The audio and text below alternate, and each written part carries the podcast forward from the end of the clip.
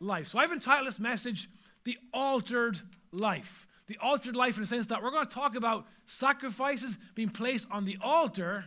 And the reason for that is because when you encounter Jesus, you're never the same again. Uh, and as uh, one of our band leaders, Rebecca, said, on the standalone Sunday, we decided to sit down. So I'm going to do exactly that. Uh, sure, why not? A bit of variety never hurt anyone. Okay, so the altered life. So, what I want to talk to you about is the idea of sacrifice. And before you get freaked out and think, I knew it, these guys are a cult. Listen, no, no hooded character is going to appear with a ghost. No living animal sacrifice is going to happen. Don't worry, you're fine. We're not going to pass on a cup of blood for you to partake in, okay? We're talking about the metaphorical sacrificing of our lives, self sacrifice. And by definition, by the way, self sacrifice, to be self sacrifice, has to be a voluntary sacrifice of self. It's not something you can be coerced into, forced into. By definition, if you're manipulated into sacrifice, it's not a self sacrifice, it's a sacrifice of self. So, what we're talking about is maybe you're here today or watching online, you've wondered why do Christians do crazy? Why do this serve? Like, I mean, look around this room. Look at all this equipment. Weren't our band outstanding today? Come on. What about our production team, our kids team, our welcome team, our next steps team? In the background, our pastoral care team, our prayer team, our, we have all these people who are volunteers who get paid nothing but are constantly sacrificing time and energy and resource to every one of you who give every single week financially to make all this possible. Someone's got to go, Why are you people doing this? It makes no sense. Of course, it does if you're looking at it without understanding what self sacrifice is all about. So, what I want to do is give you a breakdown of why we do, why we, why we choose to lay down me for the sake of lifting the lifting up uh, of us. And I want to just give you a kind of an overview before we jump into our text. This isn't just uh, a cute thought. This isn't just a nice addition to what we do as Christians. It's actually core to the message that Jesus gave us as the church. Because in John's Gospel, chapter 13 and verse 34, Jesus said, A new command I give you. Love one another, right? Which, okay, I, I, I can kind of I can kind of tolerate people. I can show a bit of patience in traffic.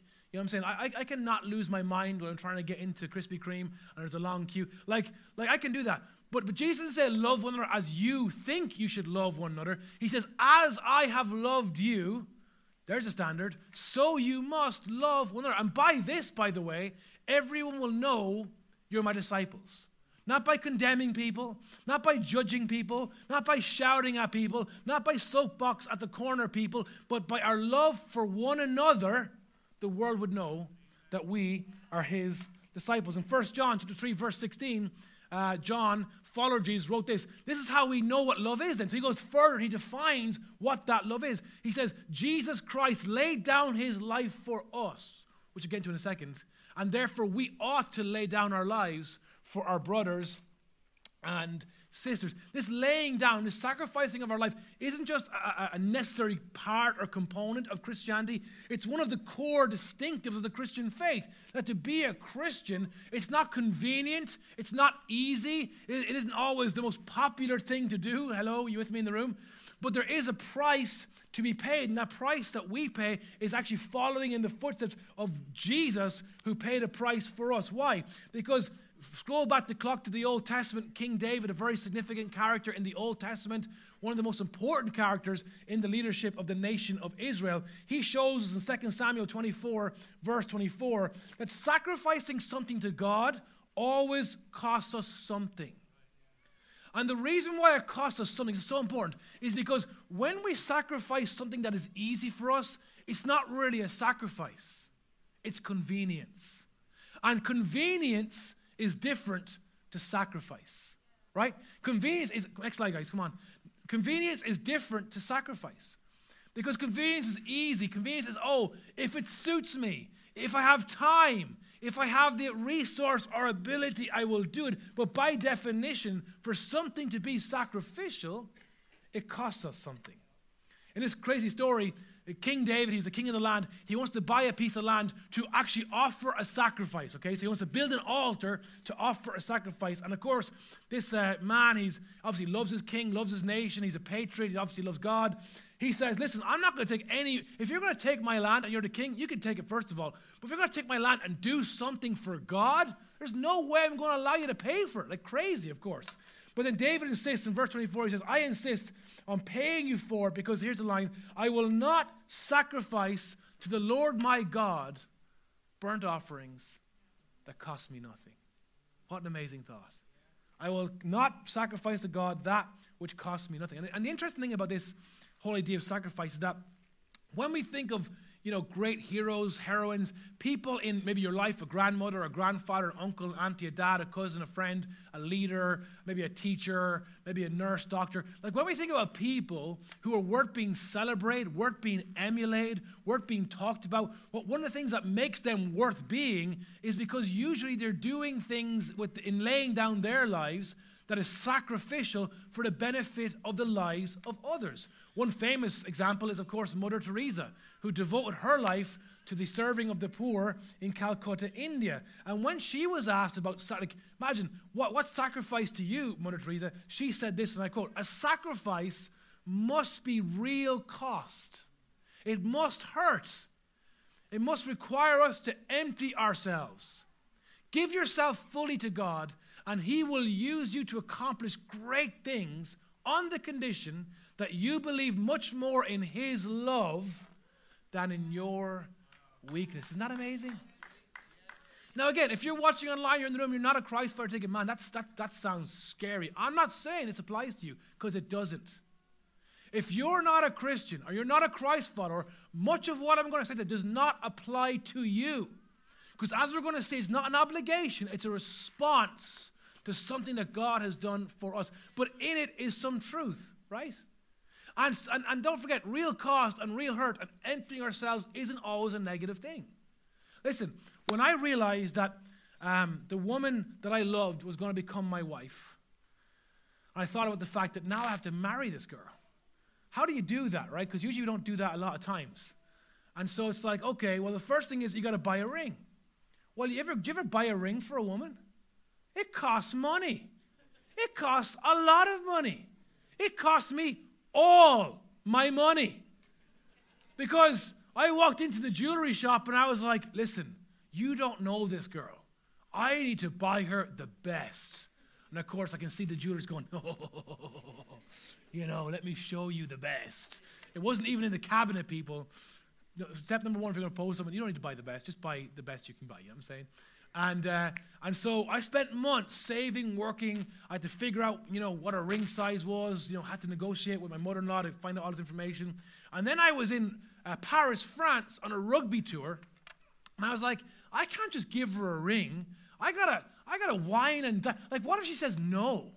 I gotta soften her up. Do you know what I'm saying? I, I gotta, woo, I gotta make sure she's she's with me on this. So, so I went to this this nice shop in France, and I and I bought a dress. Everybody, I had no idea what her dress size was, but I basically went on from dress to dress going, okay, here's me, here's her, okay, here's me, here's her.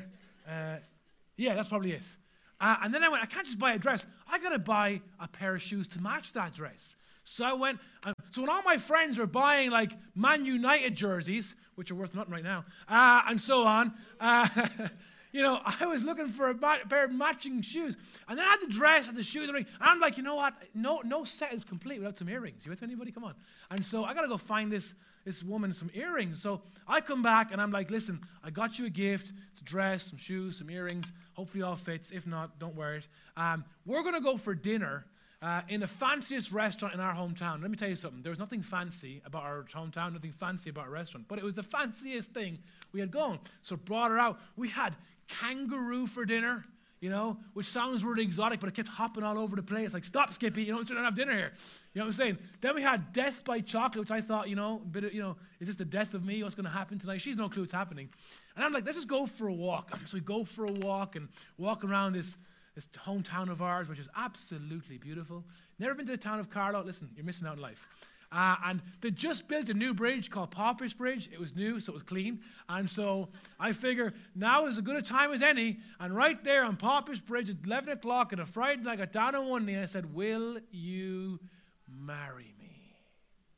I'm there on my knee. Will you marry me, please? And then, of course, women always do this thing, don't they? It's a long, awkward silence. They go, as if they're like they're breathing a respirator or something. It's like, I am not your wife. You know, it's like I'm standing there, I'm like, you know, and eventually starts crying. I'm like, oh no, this is terrible. Popish Bridge, my life is over. I might just jump off this bridge. Uh, and of course, by the grace of God, she said yes, everybody. And one year later, we were married, and a whole bunch of years later, we had loads of kids. So be careful who you propose to. Um, but when I think about the cost, when I think about the hurt in terms of having to be vulnerable and, and taking a real risk, right? Come on. Taking a real risk that maybe I will be rejected. When I had to realize that it wasn't about me. I look back and I don't think I don't think of that sacrifice as a pain. I don't think of that sacrifice as a loss because in that sacrificing of me, let me tell you something, I gained everything and she gained something. You know what I'm saying?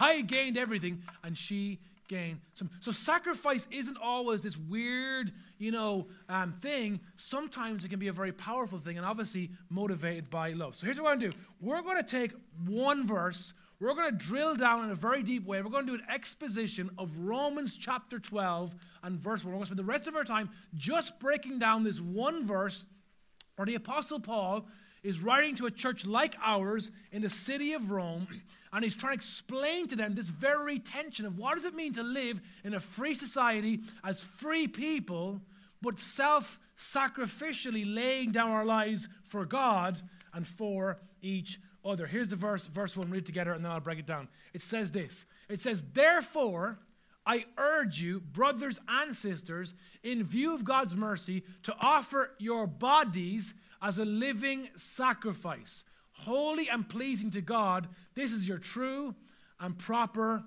worship. And again, if you're watching online in the room, you're not a Christ follower, some of the things I'm going to say will be helpful. But essentially, this is what Christianity is. Christianity is not religion.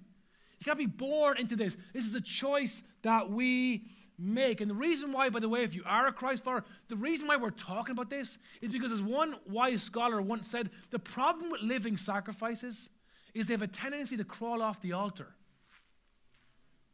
They have a tendency to go, hey, I don't, I'm not really loving this sacrifice thing anymore. Maybe I'll just take a break or take a walk or take a hike. And we got to be reminded that the best work of our lives comes when we're living the altered life, when our life is continually offered upon the altar. Okay, first 1, therefore. So whenever you see therefore in the scripture, okay, and you think, what's therefore for? Well, if you go back and read chapters 1 to 11, you will know what the therefore is there for because they're for reason. So Paul is summarizing 11 chapters of kind of philosophy or theology. Paul has explained at length and in great detail to the Roman church the theological and philosophical reason for why we are the way we are, for who we are, and for what we do. And now he transitions in verse 1 from philosophy to practicality. Because now there's, because, you know, every great theology, every great philosophy, every great theory for it to be great has to work in real life. Otherwise, we admire it, but we can't do it because it's not helpful.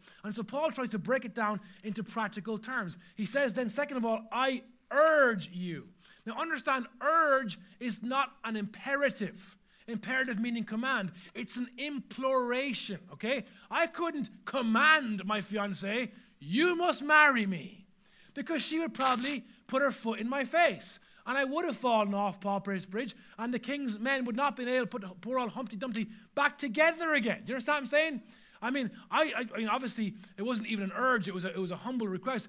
But urging something is when, for example, maybe you have a friend who knows you online in the room and said, Listen, you really got to come to Lighthouse Church. It's full of some really interesting people who talk about interesting things. and I really think it might help you, okay? And there's a difference, isn't there, between urging and manipulating.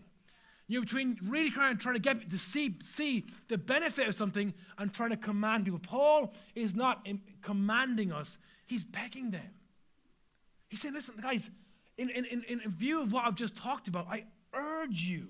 I urge you. Now, he says, in view of God's mercy. So what's he what's he urging us to do? He's urging us in response, in reflection to, as a result of God's mercy. And that word view in the original Greek language in which Rome was written is actually not necessarily an intellectual thing, but it's an emotional thing. Paul is, appe- Paul is appealing not to their intellectual experience, but their emotional one. That, that view isn't seeing it, okay? I can explain to you what we believe, and I will in a few minutes, what we believe as Christians about the love, death, and sacrifice of Jesus Christ. But if it's only ever an intellectual ex- uh, explanation and you only ever receive it intellectually, it can never change your life. Because God gave us a head and God gave us a heart, and for God to truly transform us, He needs both. Now, don't get me wrong, we all know a few Christians who God's got their heart and not their head, and they're stupid. Hello? And we all know as Christians that we sometimes can be stupid because we do stupid things because we're so full of passion and fire and love, and uh, uh, uh, uh, but we're not thinking. That's not helpful. And so Paul is saying, hey, I'm explaining this to you in an intellectual way, but until you experience it for yourself, there'll never be power in it. See, Paul is using the angle of, when he says in view, he means kind of like if you were to witness something you know what I'm saying? Like if you were there on the day of Bose, you'd be like, oh, let me tell you the story. And, and, if you were there on the day of Bose, or if you were in the room when one of my kids were born, it's not just like a, a factual explanation, right? You aren't just intellectually transferring the facts. You're emotionally conveying the feeling. Right? Because you're a witness. You were in it. You were part of it. You felt it. That's why we pay money for rooms like this. Because when you come and watch 1917, you know what happened because in the history books, just Wikipedia, 1917, it isn't good, people. But we pay money to sit in a room like this. So for two and a half hours, we can emotionally feel something that switches us off momentarily from the craziness of our life and connects us to the core themes of humanity.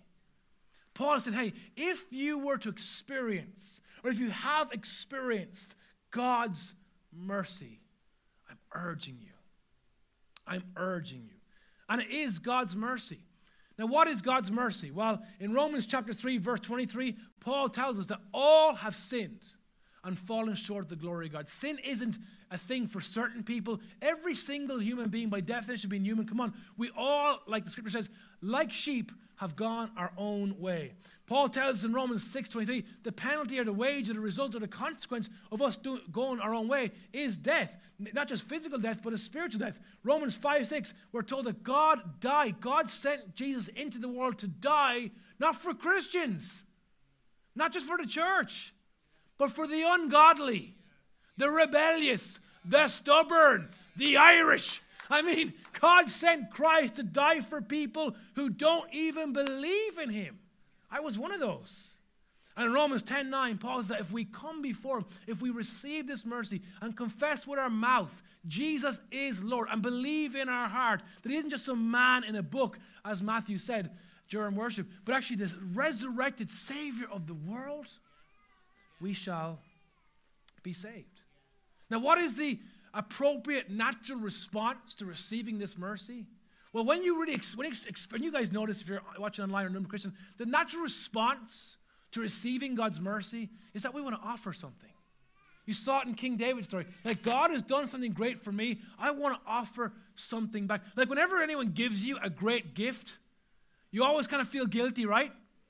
And if you don't, you got a problem. It's called narcissism, okay? When people give you a nice gift, you should feel humble, like, I don't deserve it. Because here's the thing by definition of being a gift and not a wage, you don't deserve it. We're going to make sure, our kids' parents, that we don't raise a generation of children who think they're entitled to everything they're given, because they're not. Because they haven't worked for it, they haven't sacrificed for it, you have.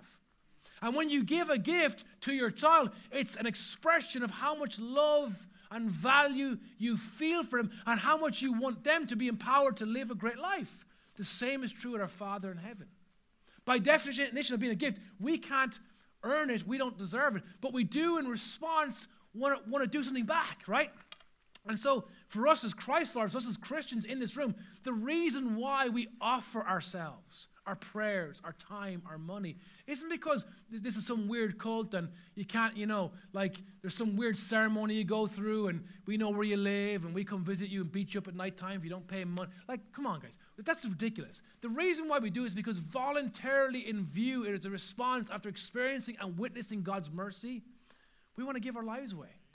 When we observe God's mercy, we offer our mortality. Now, again, if you're not a Christ follower, this makes no sense for you. And I get that. I'm not asking you to do that. Because you can't do this until you've first experienced this. That's why one of my pet peeves is when Christians put on non Christians a Christian expectation. Paul actually wrote in 1 Corinthians, it's none of my business what people do outside the church. How people live their lives, what they believe in, what they, is none of our business. What we're called to do is love them. What we're called to do is serve them. And what we're called to do is oftentimes sacrifice for them. And you go, where's the benefit in that? Well, the benefit for us as Christ followers is that we're following in the footsteps of our Savior. See, when we observe, when we experience God's mercy, the only natural response, real worship isn't a song. Real worship isn't coming to church. Real worship is the Lord, I give you my life. I give you every. And one of my one of my passions for us guys is that we don't build a church of convenience. Where it's easy and okay, it's 11 o'clock, I'll pop down, I can grab my coffee. And, and, and the reason why we're here is because it's like we want to make it convenient because we're real people with real jobs and real kids and the real work. I get that. So we want to make it as convenient as possible. But the reason why we do it isn't because it's convenient. It's because it's, we're called to it. You see? And so we offer our mortality as we as we observe and experience God's mercy. Interesting how Paul then goes on to say it's not just offering, when I say offering our mortality, I mean he actually specifically says our bodies. Not our thoughts. My thoughts are with you. My prayers are with you. But offering our body. Why? Because as human beings, we're made of three parts soul, spirit, and body. You understand this? Our body is a physical part of our being that will one day go into the ground and be eaten by worms. Think of all the money you're spending on cream, on hair products, on nails. One day those worms are going to eat them all up. How sad is that? You know what I'm saying? And, and, and joking aside, if that's the human experience, we should all be manically depressed right now. Right? What? My goodness. But something in us, even if you're not a Christ follower and you're watching online, or the, like we know in ourselves, there's something more to me. There's something transcendent. There's something eternal. There's something that was before and will be after. It's why when we talk about our loved ones who are no longer alive, we talk about them oftentimes in almost like a present tense sense because then, even though they're gone, we never ever let go of them. And it isn't just their memory, right? There's something about the human spirit, the, what makes us us, that we understand is eternal. And our soul is made of our mind, will, and emotions our personality, our feelings, and all these things. You know, Paul is ultimately saying that, yes, God wants our spirit, God wants our soul, but, but sometimes the hardest part of ourselves to give to God is our bodies. When it comes to relationships and purity, when it comes to stewarding what we put in our mouth, when it comes to the substances that we turn to when we're broken, hurting, and alone, when it comes to how we treat other people's bodies, because we have a responsibility there too. We're called to sacrifice our body. It's interesting because in 1 Corinthians chapter 6, verse 19, Paul actually says in another letter to a church in Corinth, who's actually in modern day Greece, he says, um, you know, when it comes to this idea of receiving God's salvation, God doesn't just save our soul, God doesn't just save our spirit, God also saves our body. He, we're told, paid a price for our body. And therefore, 1 Corinthians 6:19, we should honor God's, honor God, sorry, we should honor God with our bodies. God redeemed your body. Now, maybe you're here today, you don't feel beautiful. Watch it online.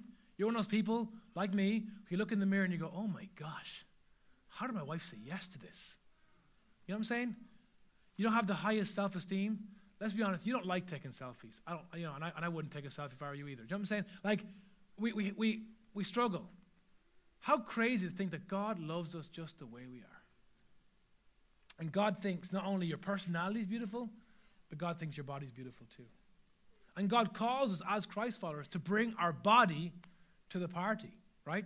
And to offer it as a living sacrifice.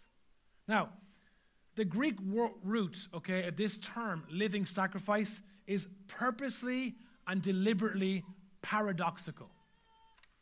Because by definition, let's think about for something to be sacrificed, it must be dead.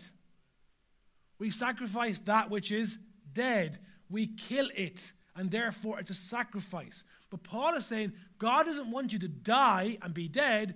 God wants you to die and live again and die again and live again and die again and live again and die again and, and, and to continue in this paradoxical tension of being fully alive by always offering yourself in debt and obedience to God.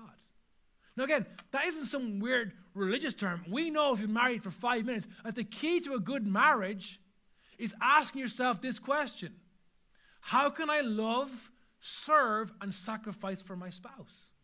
The minute you flip it and go, How can my spouse love, serve, and sacrifice me? Your marriage is dead. And I get it because I've been married a long time. We go through seasons where we're better and worse at that. But if we don't come back to that central principle of the fact that marriage is about giving myself away, not taking from the other person. Which, by the way, if you're in a relationship where one person is doing all the giving and the other person is doing all the taking, it won't work either. Eventually, it will break down because you can't abuse someone like that. Marriage to work at its core is about us giving ourselves. Now, here's the interesting thing about sacrifices in a historical sense sacrifices were always messy. Can you imagine? The butchering of animals and blood and all the weird stuff that happened, but they weren't always accepted. Now, you notice, right? Because have you ever had a steak in a restaurant? I mean, are you a, if you're a medium well person or if you're a well done person, have you ever ordered a steak and it came out with a heartbeat? You ever had that experience? It's like, this, I can't eat this. It needs, it needs CPR. Do you understand what I'm saying? This thing is still alive. And I know some of you watching online, you're those crazy people. Like, the bloodier it is, the better it is. And my goodness, I pray for you. I mean, I don't know how you do it. I mean, I'm more of like a medium person, like, like just you know, cooked well, pink in the middle, all the flavor, all the juices. I'm not a fan of cardboard. If I wanted to eat cardboard, I would just go down to the bin and grab some cardboard. So this whole thing of like char grilling, uh, you know, the steak is not really good. But we understand that sometimes just because a sacrifice is delivered doesn't mean it's always accepted. There, there, there, there are standards for what makes something acceptable. Now, Paul is, is connecting us to a really important Old Testament thought. And it's, it's the, the thought and the, and the principle of atonement. I'm about to get practical and really technical, so stay with me for a few minutes, okay? The purpose in, of sacrifice. Maybe you've wondered, why was there the sacrifice of animals in the Old Testament? It seems so bizarre. And if you're vegan, this is one of the reasons why you're not a Christian, right? Because, like, how does God, who loves us and love all the bunnies and all the, you know, animals, how does he require the sacrificing of animals in worship? And the reason for this is because there existed at that time a principle called atonement, reparation. This is where, as human beings, like I said, we have fallen short of God's glory. Adam and Eve didn't just make a choice for Adam and Eve, Adam and Eve made a, made a choice for humanity. When they said, God, we like you, you're not a bad guy, what you're doing is kind of cool, this whole earth thing's got potential, but we're going to go our own way. That wasn't just for them, that was for all of us. And let's be honest, it's probably more of our default mode to go against God than go for God. Which, which, when you step back and look at it, even from an intellectual perspective, that doesn't make sense. Why? Because so much of the Christian message uh, is, is, is, is, is positive, right? Because we wouldn't live in this Western free society if it wasn't for Christian principles like the equality of all human beings. Like, don't forget that when you look back at history, those weren't common trends. The reality for most of human history was people weren't equal. Not, not just because of your skin color, but we have 700 years of history here that we won't get into because we've forgiven and moved on. But there, there's all sorts of social hierarchies and racial hierarchies and cultural hierarchies and the, and the norm for human history has been human beings leveraging their position and power and wealth to control, use, and abuse other human beings. And all of a sudden, the Christian gospel comes on and says, hang on a second. God created all men, all women equal. Equal. I mean, that's incredible. I mean, come on, let's celebrate that. I mean, if you believe in the equality of all people, that's, and that was before governments had constitutions. That was before William Wilberforce, even though he was a great Christian man, that was his Christian faith that inspired his standing up against slavery. That was before Dr. Martin Luther King Jr., who, of course, was a Christian pastor, and his faith inspired his stand to one day have a dream. Long before any of these cultural Western norms, the gospel spoke about God's original design man, woman, black, white, rich, poor, it doesn't matter. We're all equal. But you see, and this is what I'm saying. My point is, I, I don't know why we naturally run away from these things because they're good things. Generosity, loving others, forgiving others. These are all Christian themes. These don't come out of other religions, they come out of the Christian gospel. But we tend to sit, have this thing in us that wants to book the trend and go in the opposite direction. That's fine, but there's a consequence.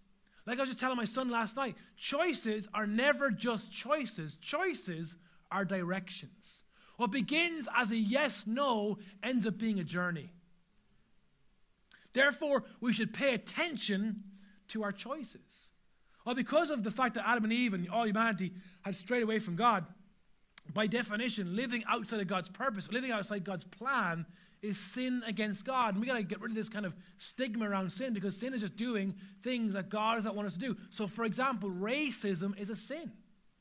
If you're a Christian and you judge people because of different color or a different gender or come from a different part of the world, you are sinning. That is never okay according to the Word of God. Hey, greed is sinful.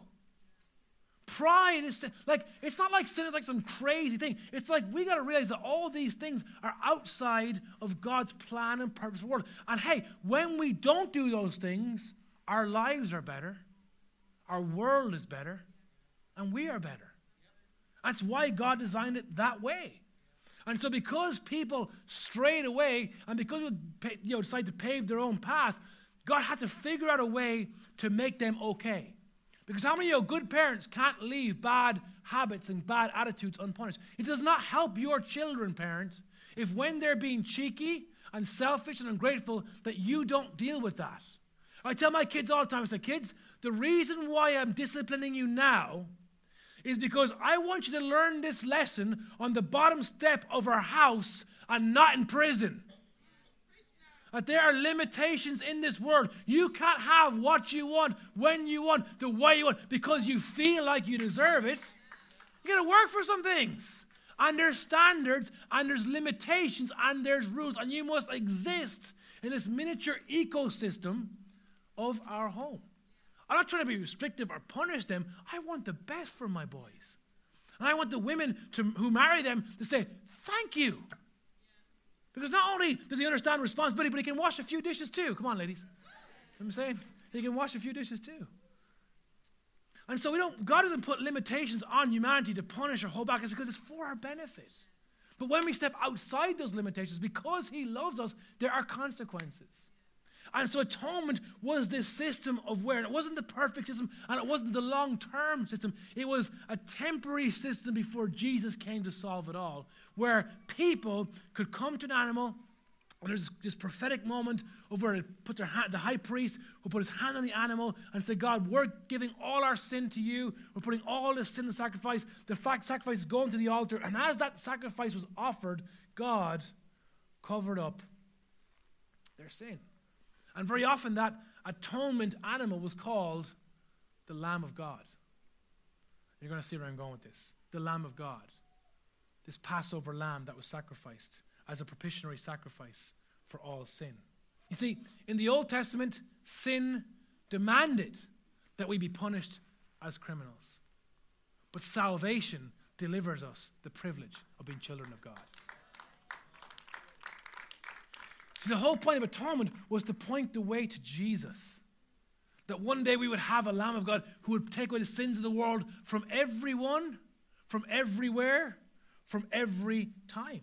Some of us here online, online in the room, we get confused. We think Christianity is about being a good person. Listen, Christianity is not about being a good person. Christianity is not about being religious. Listen carefully. The gospel does not make bad people good. The gospel makes dead people alive.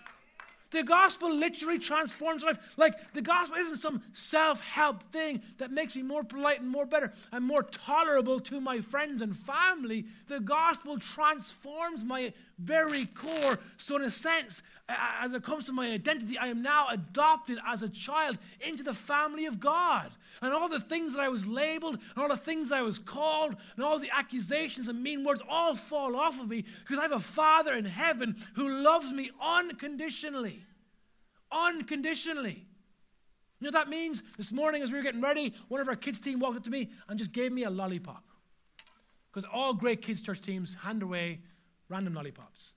And I made a joke. It must be an unconditional affirmation. They said, Why? Said, I haven't even preached yet. You don't even know if it's any good. It could be the worst sermon in your life, but you're giving me the lollipop anyway.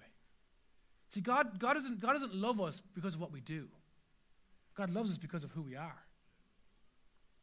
And, and that's made possible because when Jesus came into the world, he paid the price for our punishment. He, the reason why he was crucified was because a crucifixion was the penalty for people who were criminals.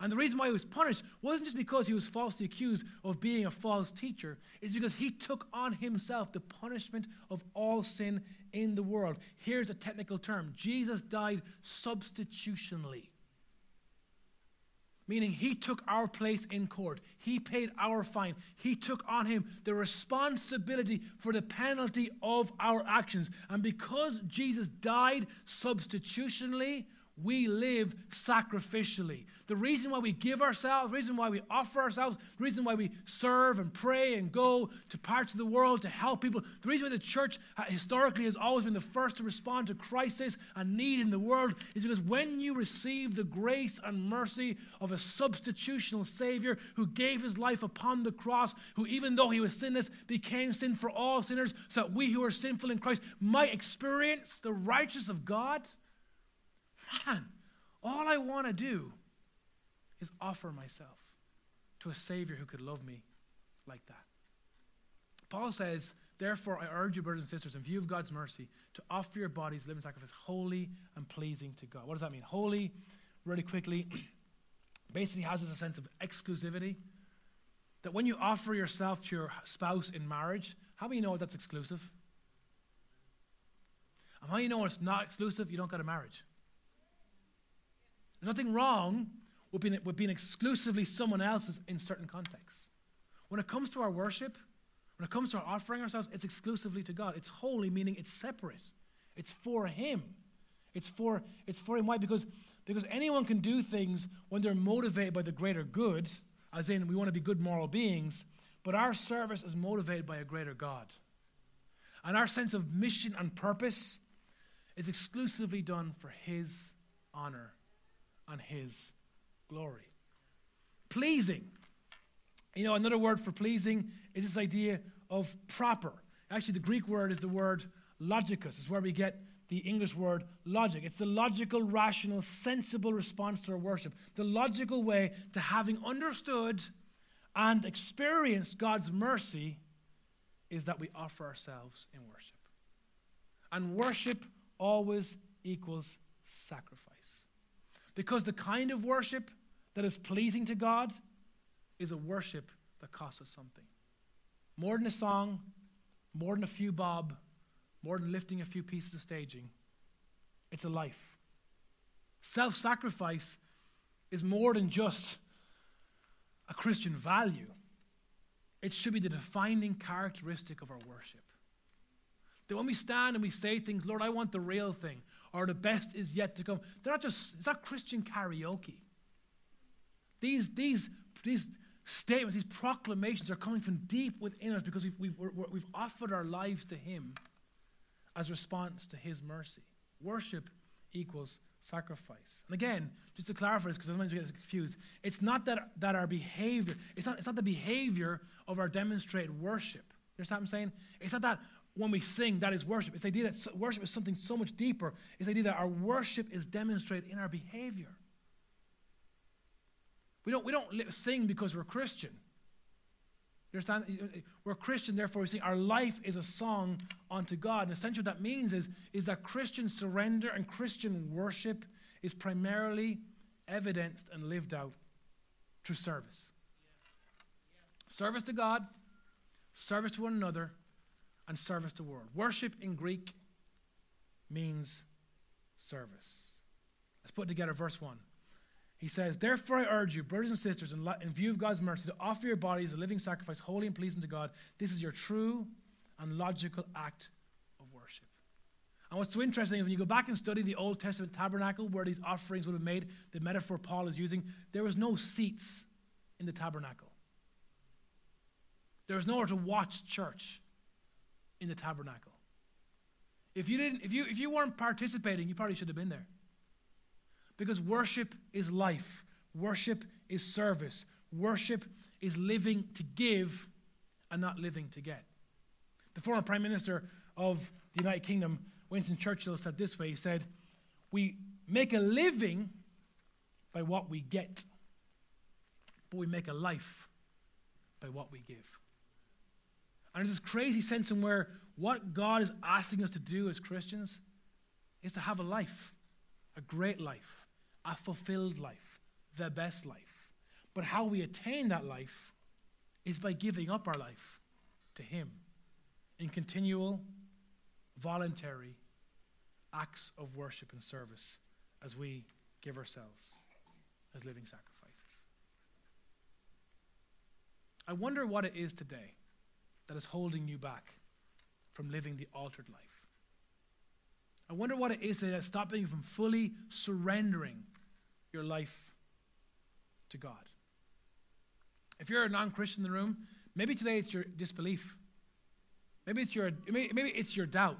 Maybe it's your, your, your uncertainty. Maybe God has said, hey, I'm not asking you to give money or give your life or give anywhere. I'm just saying, would you take a risk and put your doubt on the altar and see what I can do? Maybe you're hurt and broken, been betrayed, let down by others, maybe by God. And God has said, hey, would you, would you take a risk today and put it on the altar? And if you're a Christ follower, what's your application? Very simply this sacrifice is a life of surrender which is always expressed in service. You can't talk about sacrifice. You can't pray about sacrifice. You do it or you don't. The altered life is a life where we, in response to God's incredible mercy, every single day put our lives upon the altar. And we say, God, not my will, but your will be done. In this relationship, in this business proposition, in this career choice, in this budget meeting, in this moment.